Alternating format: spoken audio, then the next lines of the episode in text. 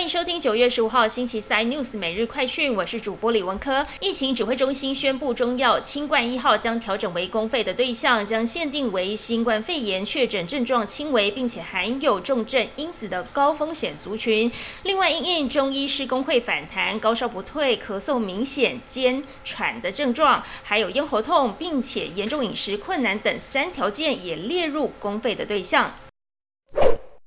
今日代工龙头台积电今天除夕早盘股价震荡，一度跌一点五元，下探四百七十六元，随后翻红拉回，触及每股四百八十元的填息价。市场预计这波除夕将为台积电创办人张忠谋、大股东国发基金各自带来超过三亿元以及四十五亿元的现金收益。另外，台积电董事长刘德英持股一千两百九十一万多股，预计将会有三千五百五十一万元的股息。入袋，总裁魏哲嘉持股五百八十七万多股，也可以领走一千六百一十六万元。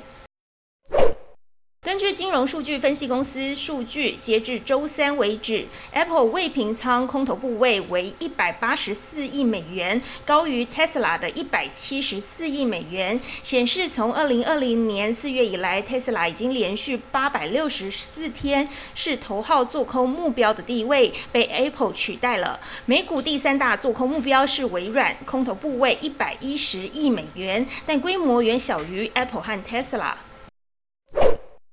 乌克兰军队近日势如破竹，从俄军的手中重新夺回八千多平方公里的领土。泽伦斯基十四号前往战略要地伊久姆视察，回程的时候发生了车祸。另外，俄国反对派从自媒体爆料，六十九岁总统普京又一次差点遭到暗杀。他乘车返回官邸的时候，左前轮突然发生了巨响，疑似遭人装设了炸弹。案发以后，三名随护离奇失踪。中，总统维安服务部门的负责人遭到停职拘留。更多新闻内容，请锁定有线电视四十八八十八 MOD 五百零四三立财经台 News，或上 YouTube 搜寻三立 iNews。感谢台湾最大 Podcast 公司声浪技术支持。您也可以在 Google、Apple、Spotify、KK Bus 收听最新 iNews 每日快讯。